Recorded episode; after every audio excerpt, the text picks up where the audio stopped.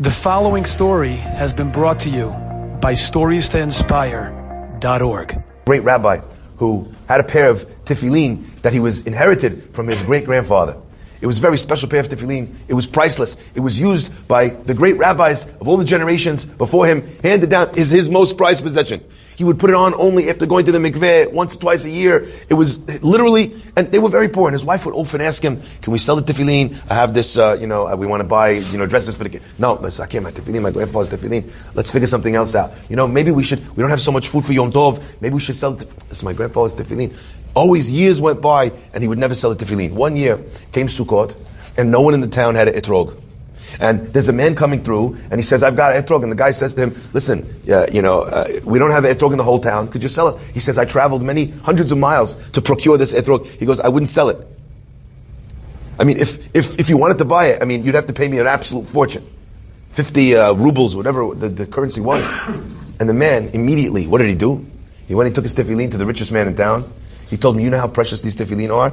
I'm willing to sell them. I have to sell them today 50 rubles. The guy says, 50 rubles for those tefillin? You got it. He asked me for more, I would have given you more. Gives him 50 rubles. The guy goes and buys the etrog, comes home, brings the etrog home, puts it in the thing. His wife walks in. She sees the etrog on the table. She says, one second. She opens the box. It's a beautiful etrog. No one has one. She says, if you got an etrog, right? She goes, just tell me one thing. You sold the tefillin, didn't you?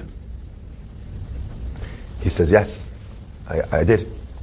And he's ready to explain to her why it's a mitzvah, the whole community is going to benefit. It's the mitzvah of the day right now. He couldn't pass it over. She said, How many times did I ask you? And you always said no. And now, when it came to this, now you're going to sell that. You sold it tefillin for etrog. She takes the etrog and in her anger, she bites a bite out of the etrog and spits it on the floor. Puts it on the table.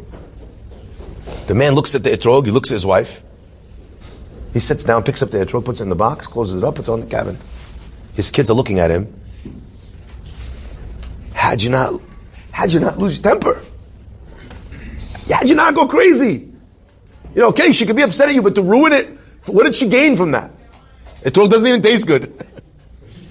and he said to them, listen to this. He said, kids, tefillin, the mitzvah tefillin, I don't have.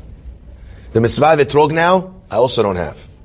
You want me to also lose the mitzvah of losing my temper?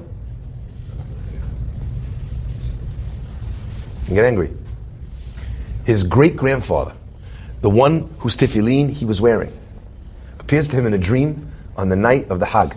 And he says to him, greater than any of the times that you put on the tefillin, greater than any of the mitzvot that you would have achieved with that etrog, greater than the zechut of the whole community shaking the lulav your, with your etrog, was the gift that you gave, the korban that you sacrificed, the chen that you achieved by not losing your temper.